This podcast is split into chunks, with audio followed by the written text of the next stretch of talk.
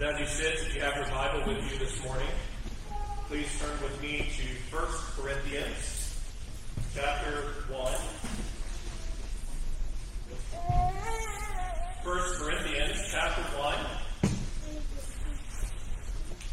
This morning we are beginning a new series.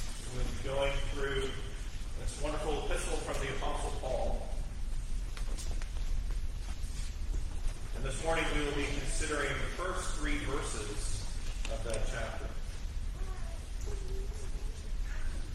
Before we hear the reading and preaching of God's Word, join me as we go before Him once again in prayer.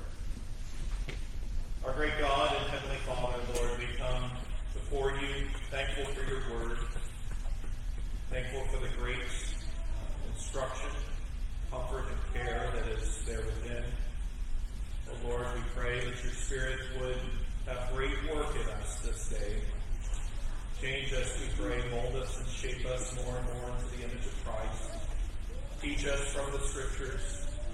Cause your truths to sit very deeply in our hearts and lives. May we love your word, Lord. May we delight in it.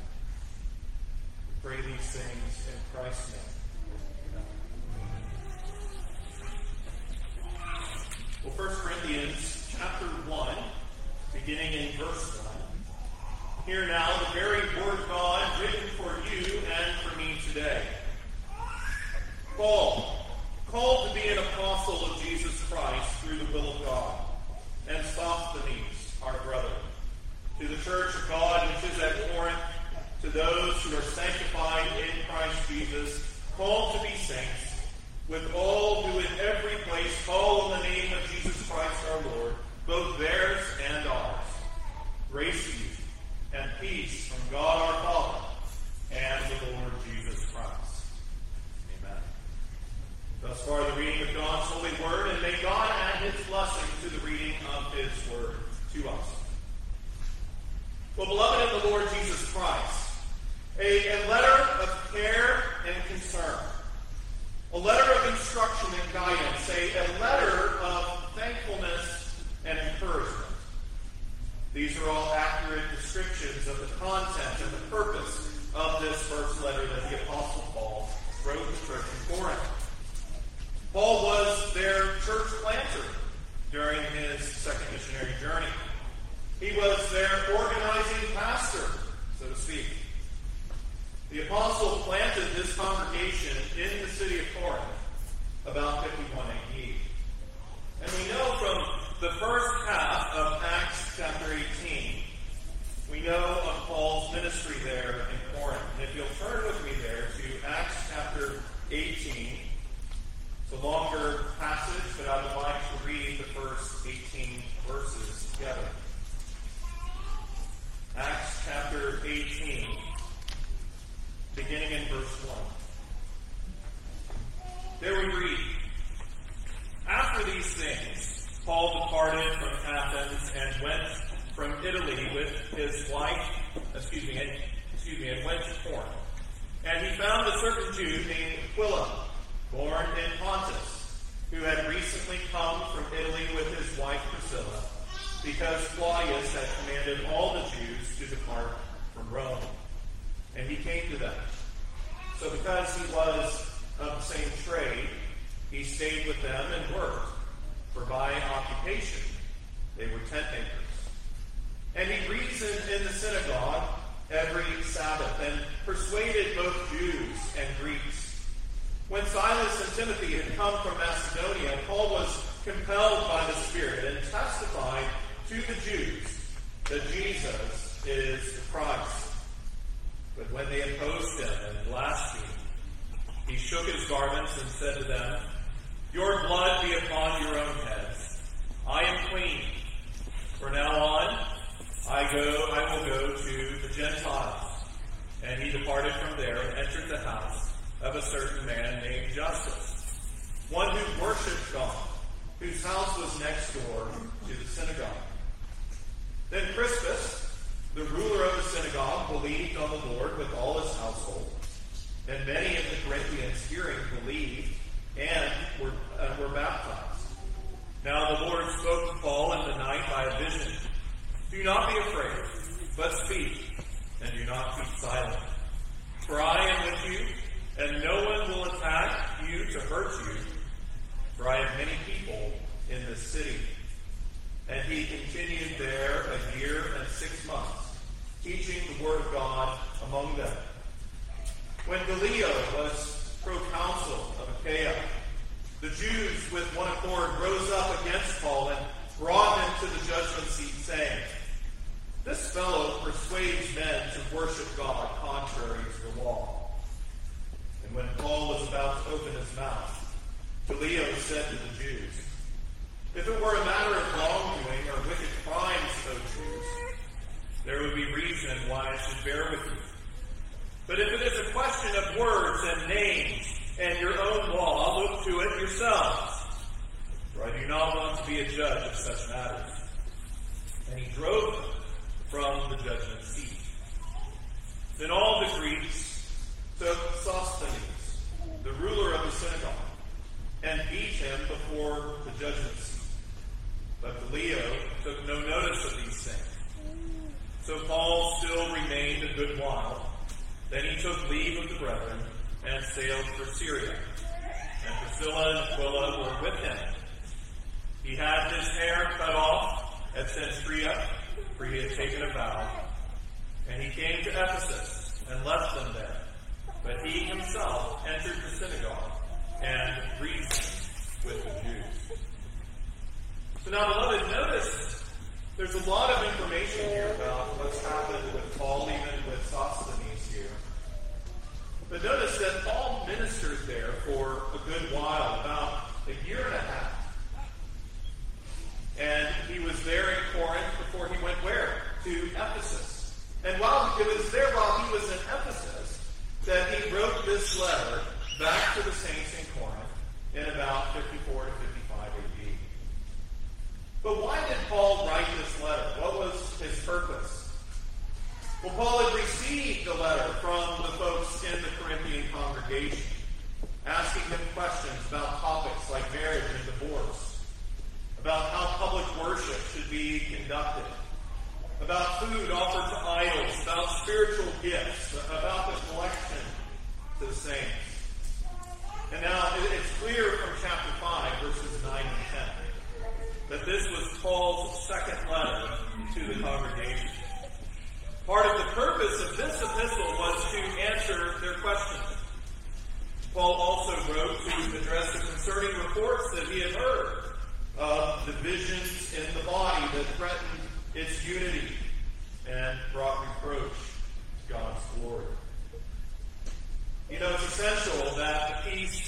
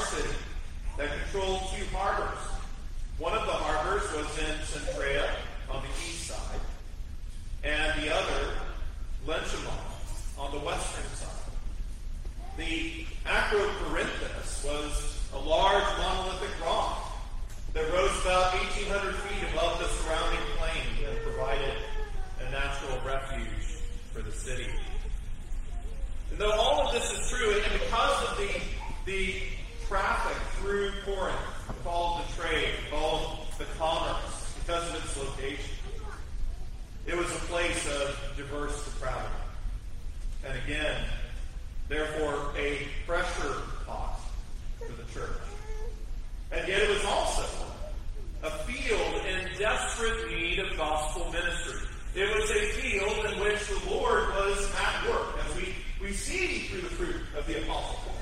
We see in the building up of the church there.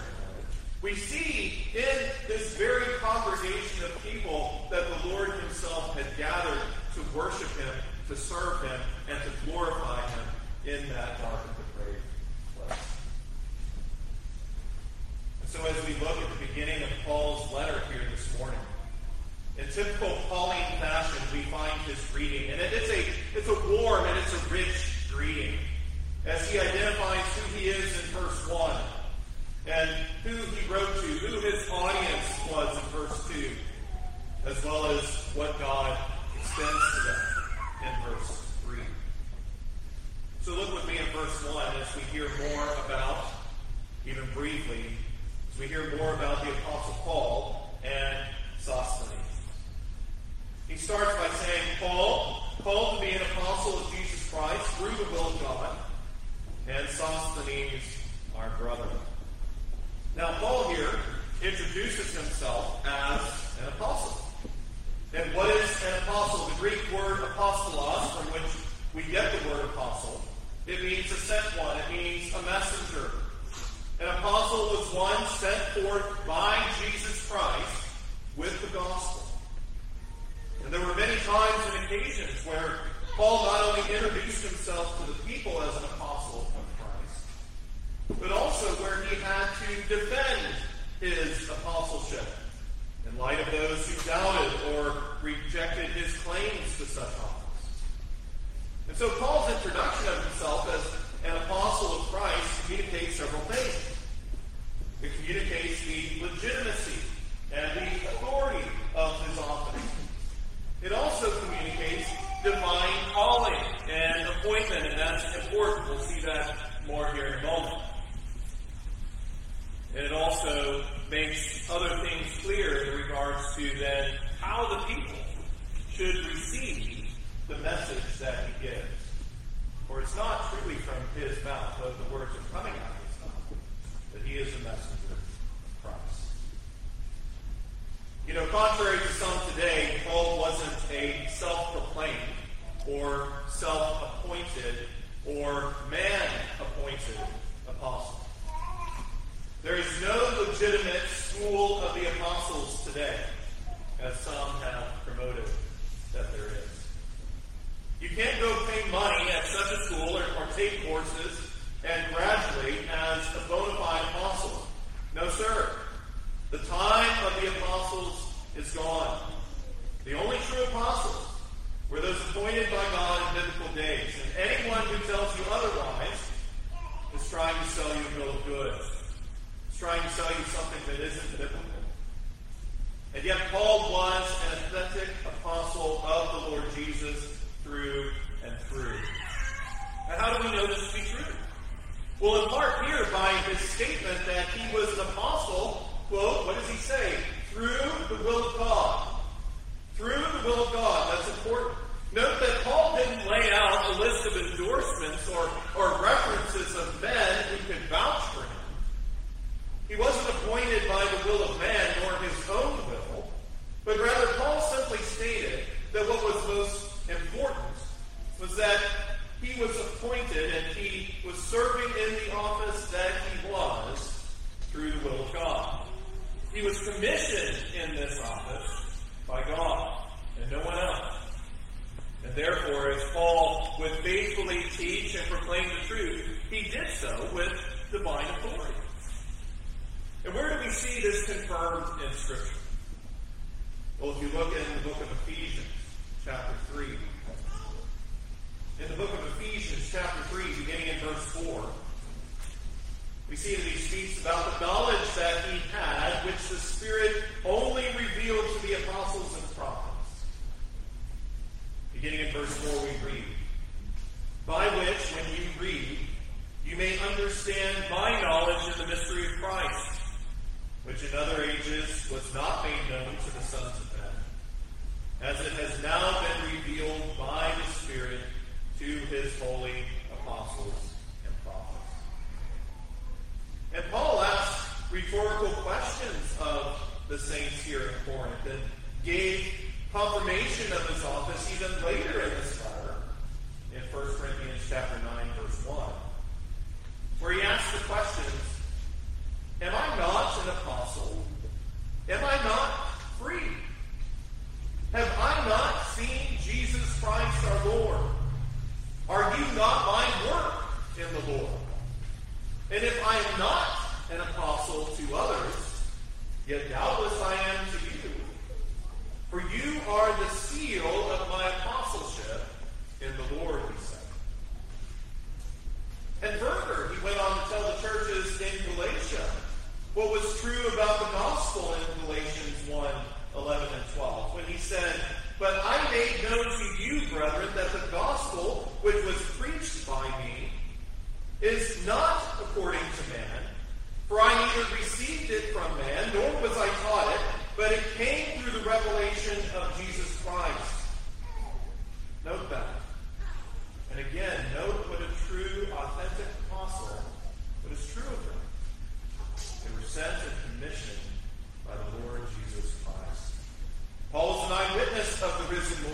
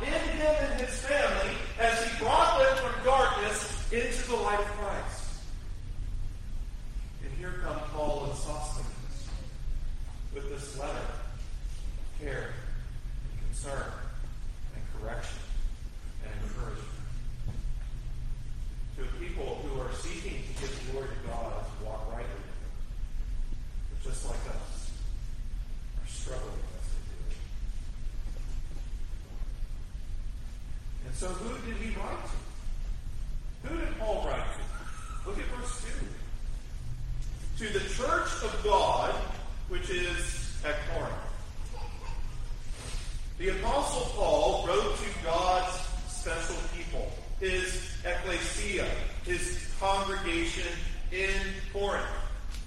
As we know from the other Pauline epistles, the other epistles and scriptures, we see that God has his churches, his congregations in many, many, many, many, many cities all over the world, including right here in New Braunfels, Texas.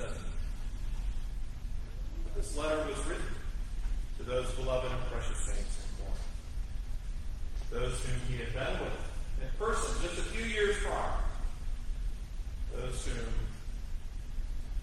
were blessed to know Paul and even to uh, know him as their pastor.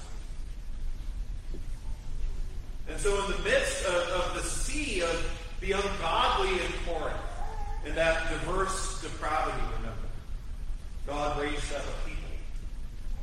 And God established his church there. In the midst of the ungodliness around them, even considering the sin that the Corinthian body struggled with, what did people generally need to know was true of those people? And what did those in the church need to know about themselves? that Paul wrote to God's church, to Christ's church, who were, notice in verse 2b, those who are sanctified in Christ Jesus, called to be saints. Each and every one of God's people have been declared to be and have been set apart as holy by God in Christ. And this is what we refer to as the definitive aspect of our sanctification, that, that declaration where God says, You are mine, you are holy. But Paul is also speaking to the progressive aspect of their sanctification. As he was growing them in grace, as the Lord was at work in them by his Spirit, growing them in spiritual maturity, and in holiness. Though Paul's calling to be an apostle wasn't a shared calling with the Corinthian church, there was a calling that Paul did share with them and all believers. The divine call of God's people to be saints. With all who in every place, Paul said, call on the name of Jesus Christ our Lord, both theirs and ours. And here's this grand picture, the call of God for his people to be saints, his holy ones. All who call upon the name of the Lord Jesus Christ, all who belong to Jesus, and he is their Lord, and Paul said that he is their Lord and he is our Lord. We serve the same God. We are under Christ, the head. We are all part of the family of God. We needed to know, and, and the, the saints in Corinth needed to see the broader connection that God's people all share in the body of Christ. We are called by God to be His holy ones, and that should be clear and evident even then in, in how we live. Was very important for the Corinthian believers to know and understand. And it's, it's important for us to know and understand today, for they struggled with many ethical and, and moral issues in the body. But see how Paul wrote in a pastoral way to them.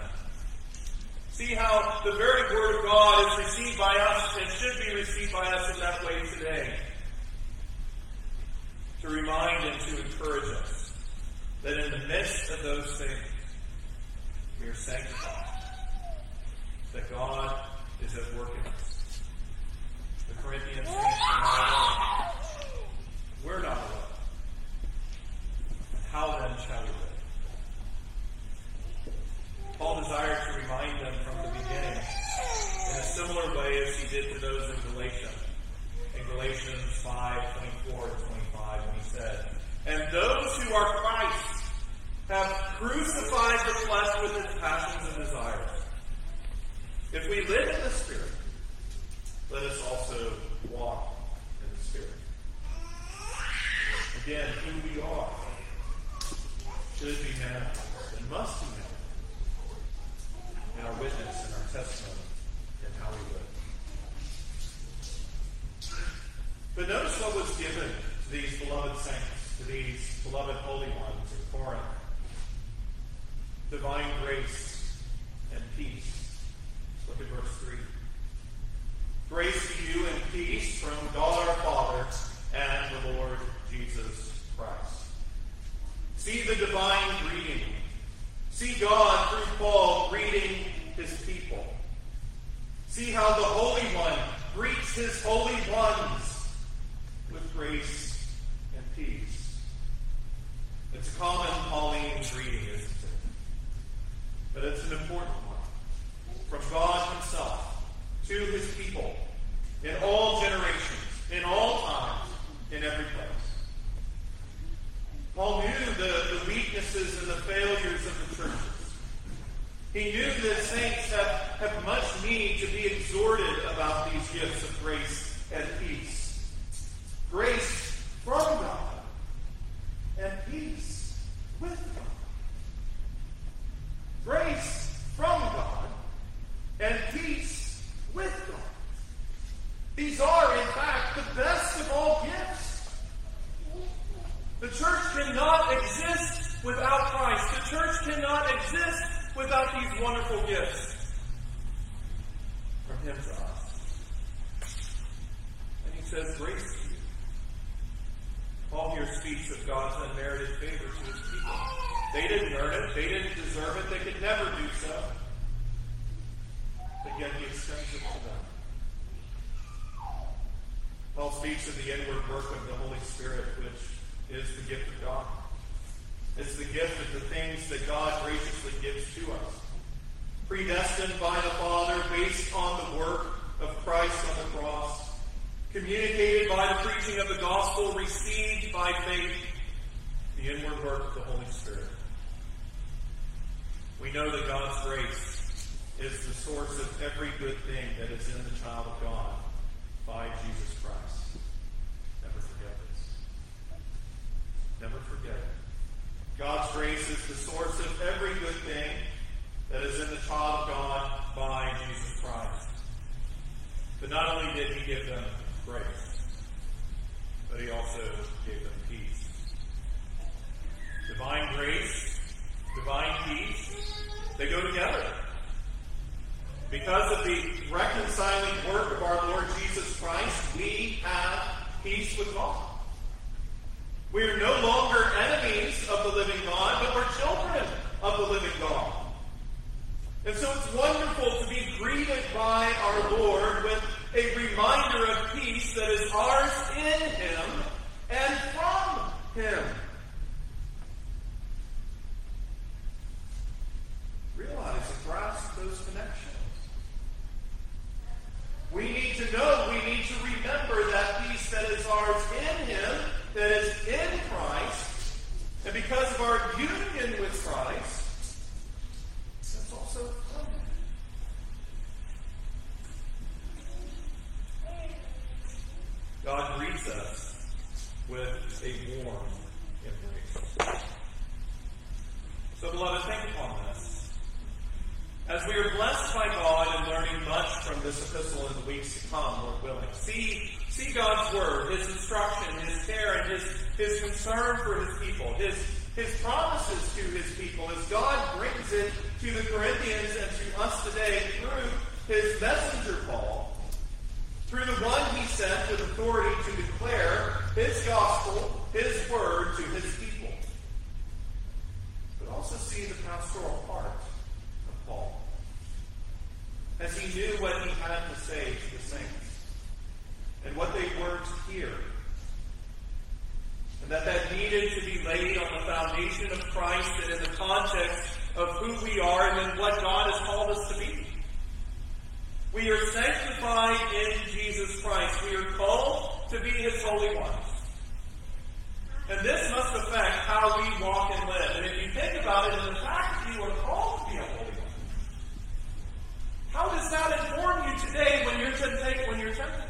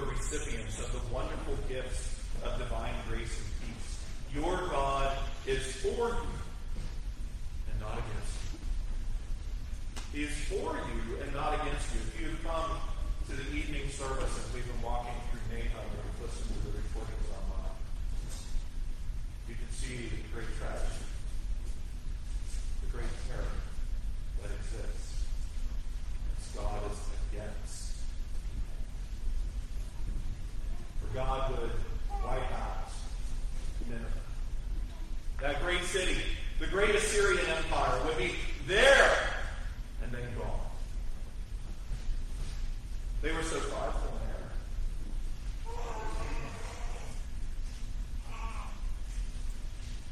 God was against them. God is against his enemies. In Christ, beloved, you are no longer enemy. It's the Lord. You're no longer an enemy of his. He is for you. He has saved you. He loves you in Christ. And he has brought you close to him.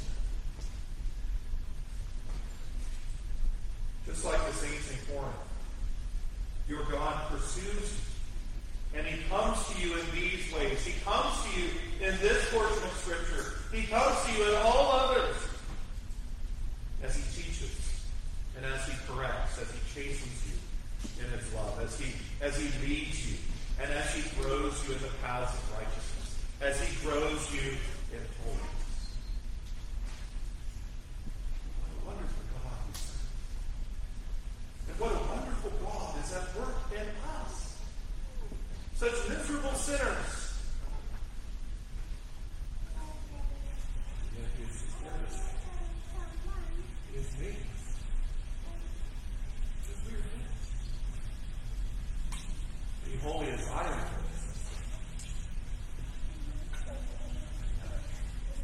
Praise God for his word.